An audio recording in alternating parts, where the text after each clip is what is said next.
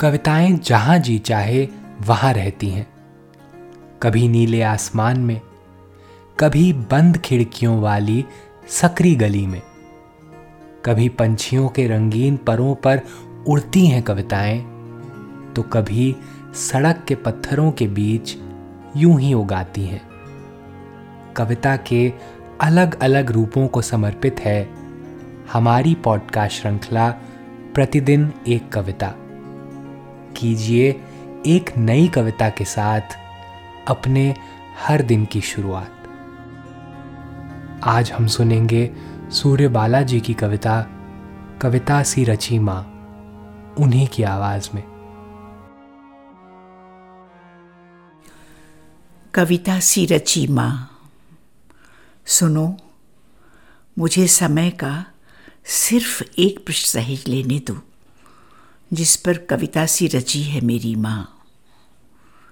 वह पृष्ठ फड़फड़ाता है तो किसी उदी डाल से हर सिंगार जरते हैं। लोरी के बोलों की तरह, और खो सी जाती हूँ, सोन चिड़ैया सी मैं। वह पृष्ठ उदी डाल, और वे लोरी के बोल नहीं सहेजे गए ना तो लोरियाँ कहाँ आकर गाएँगी? और ऋतुएँ कहाँ सुस्ताएँगी? वन पाखी सी।